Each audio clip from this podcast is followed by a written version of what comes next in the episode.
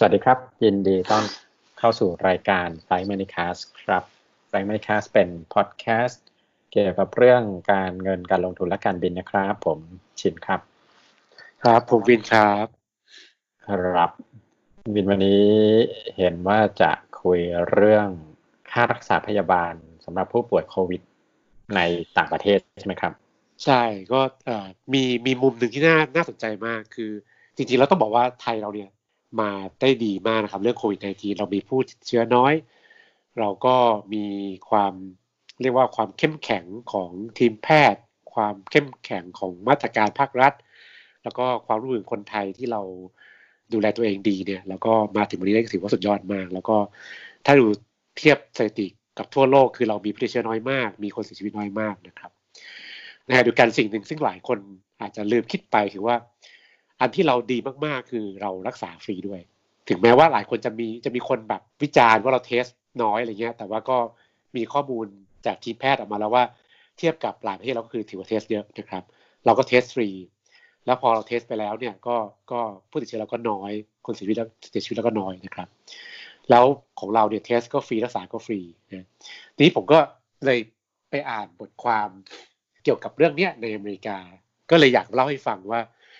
เวลาเราลืมคิดไปว่าบ้านเราของฟรีเนี่ยมันมันดีแค่ไหนนะครับต้องบอกว่าสินเชื่อไหมว่าถ้าคนอเมริกันนะครับไป test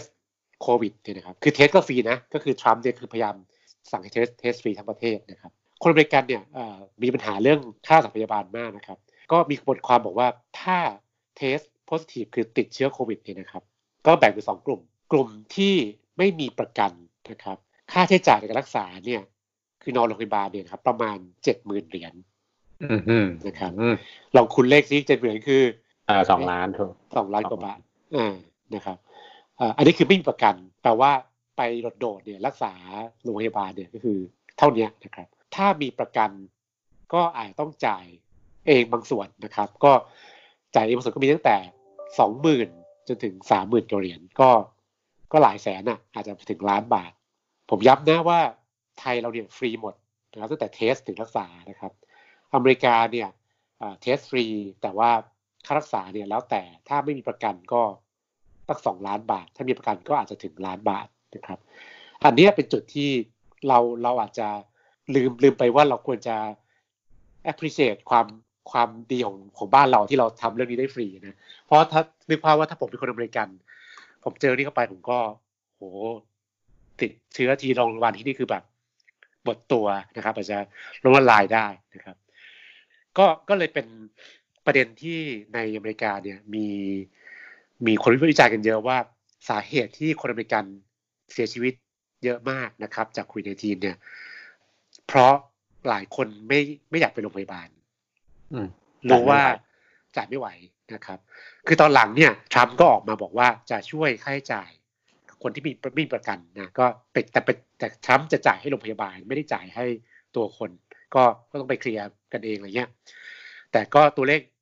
ยังไม่รู้เท่าไหร่ แล้วก็จะ cover ได้แค่ไหนก็ไม่รู้ก็คือเป็นแค่คำพูดออกมานะครับ แต่ว่าสิ่งที่เขาเจอกันคือว่าเขาต้องจ่ายแน่ๆนะเขาก็ก็เป็นเงินมหาศาลนั้น คนบริการพอพอเจอปัญหาเรื่องเงิน ก็เลยไม่กล้าไปโรงพยาบาลนะครับ ก็รักษาตัวเองอยู่บ้านเขาว่ากันว่านะ ผมก็ไม่ได้ ไม่มีความรู้ตรงนี้ แต่ว่าเขาว่ากันว่า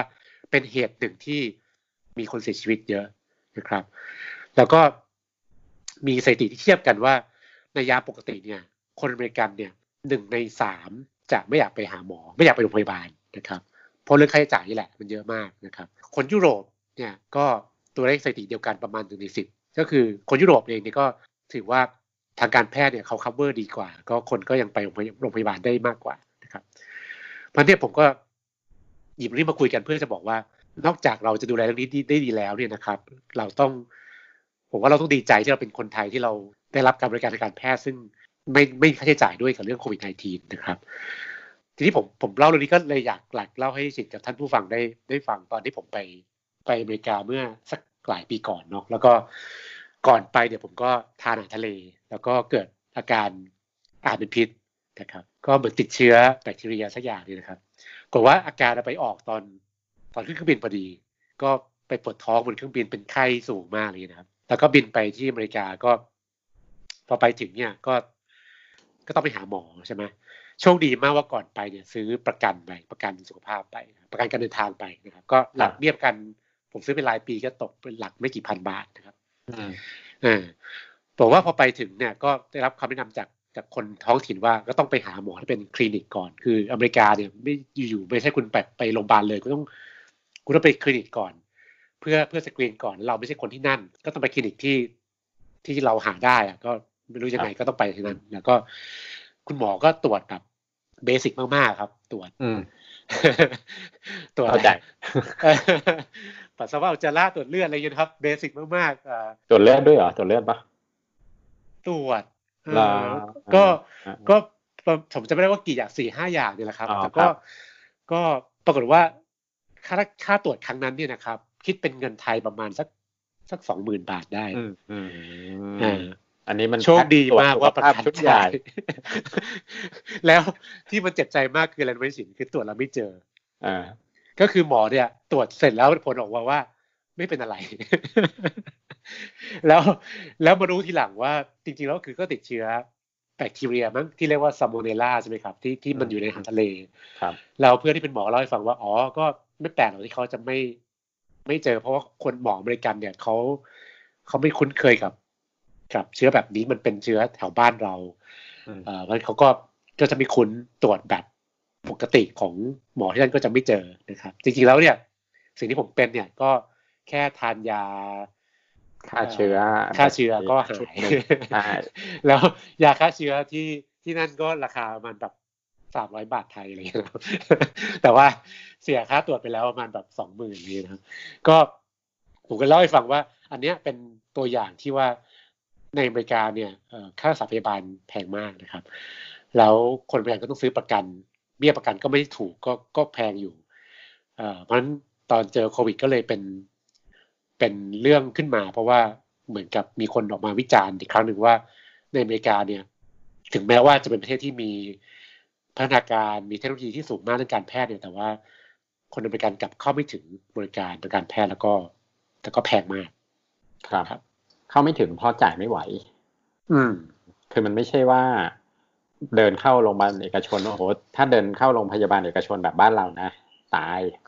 อ่าเหมือนกันเราก็ไม่ใช่เราก็ไม่ใช่ถูกใช่ คือบ้านเราเราก็บ่นโรงพยาบาลเอกชนของบ้านเราอยู่แล้วในในระดับบนๆนะครับ ว่าราคาสูง แต่ว่าเราก็ยังพอใจไหว แต่โฮอเมริกานี่เชื่อว่าเข้าไปน่าจะมีสาหัส คือจริงๆแล้วสิ่งหนึ่งที่ที่ประเทศไทยเนี่ยได้รับการยกย่องชื่นชมจากจากทั่วโลกนะคือเรื่องระบบประกันสุขภาพนะครับ ก็คือโอเคละมันอาจจะมีข้อติบ้างอะไรเงี้ยแต่ว่าการที่เรามี ที่ภาษาอังกฤษเรียกว่า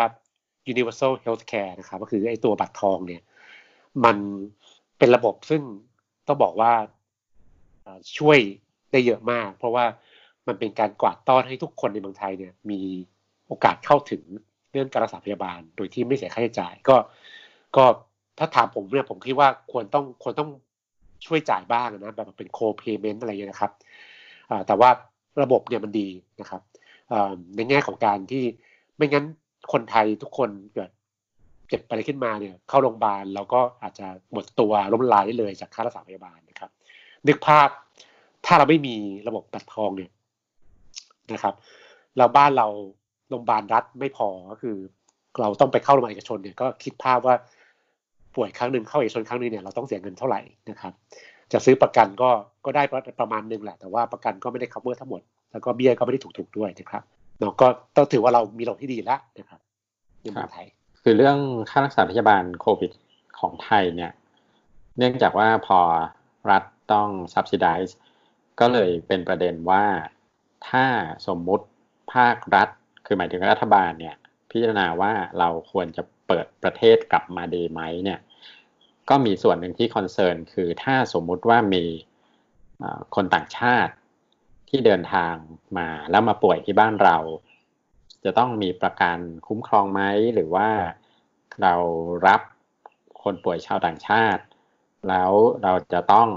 cover หรือ subsidize ส่วนนี้หรือเปล่า กับอีกอันหนึ่งก็คือ ผมเชื่อว่าเขาก็กลัวว่าจะมีคนที่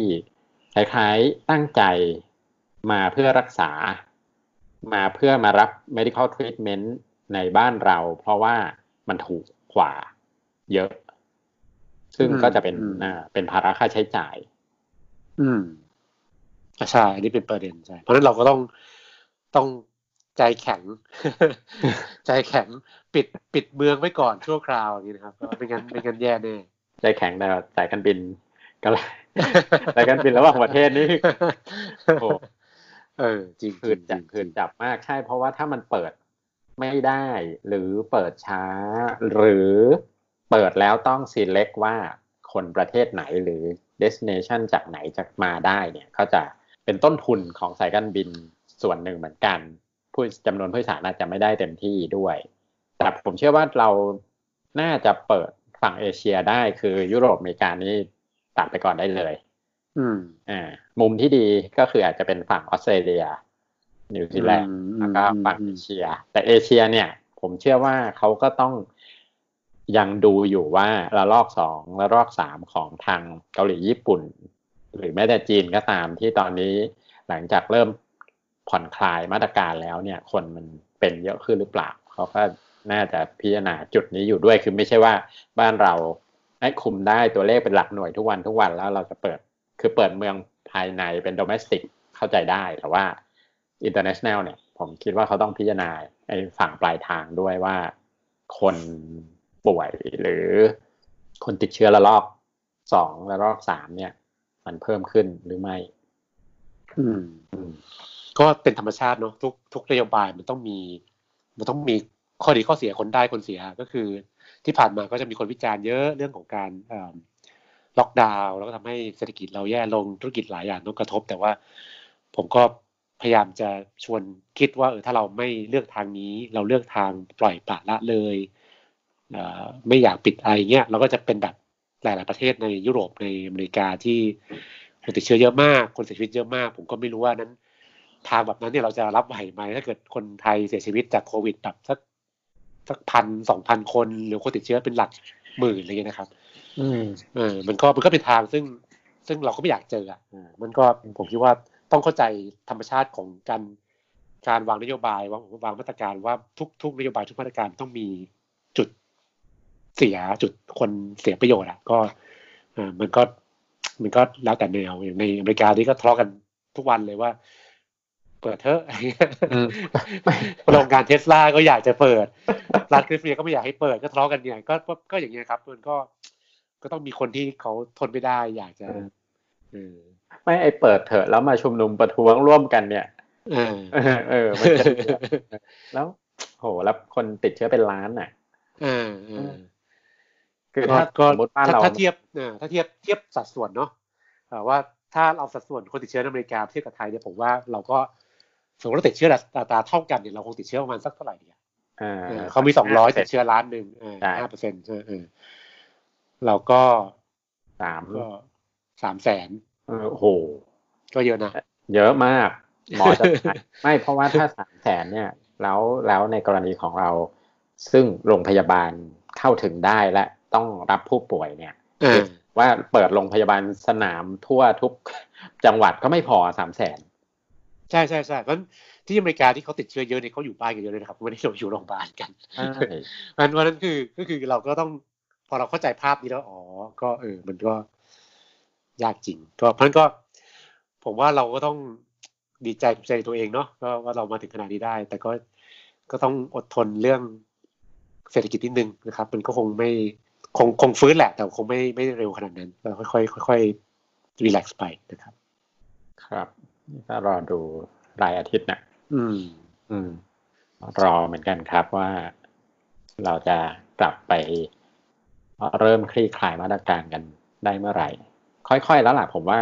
ผมว่าเขาจะคงรอประเมินอยู่ เพราะช่วงเนี้ย คนก็เริ่มมีกิจกรรมทางเศรษฐกิจคือออกไปทำธุรกิจไปซื้อของไปติดต่ออะไรต่างๆเนี่ยมากขึ้น คงรอว่าหลังจากมีการผ่อนคลายนี้แล้วเนี่ยเอ่อผู้ติดเชื้อมันเพิ่มขึ้นไหมแล้วค่อยประเมินสถานการณ์ถัดไปอีกทีหนึงอืมอืมหวังว่าเราจะควบคุมได้ดีแล้วไม่ต้องกลับมา ถอยหลังกลับมาแบบล็อกดาวน์อย่าง strictly แบบแบบช่วงแรก ๆอีก อืม ใช่ สาธุลุ้นด้วยเพราะว่าคือจังหวะยึกยักเนี่ย มันจะมันจะทำให้ normal new normal ที่เขาใช้กันเนี่ย ของคนมันเอาไงดี เราเราจะ เออเออมันความจังหวะยึกยักเนี่ย มันมันจะทำให้คนทำตัวไม่ถูก อืม เดี๋ยวรอดูต่อไปครับ ติดตามพวกเราได้ทาง Spotify นะครับ แล้วก็แอป Podcast ที่ท่านใช้ไม่ว่าจะเป็นฝั่ง Android หรือ iOS นะครับ แล้วก็มีช anel YouTube ด้วยในช่องชื่อเดียวกันคือ f i Money Cast ครับ ส่วนถ้าจะมาพูดคุยเพจ Facebook f i Money Cast และ Twitter at f i Money Cast นะครับก็ติดตามพวกเราได้อีกครั้งในอาทิตย์หน้านะครับ สวัสดีครับ สวัสดีครับ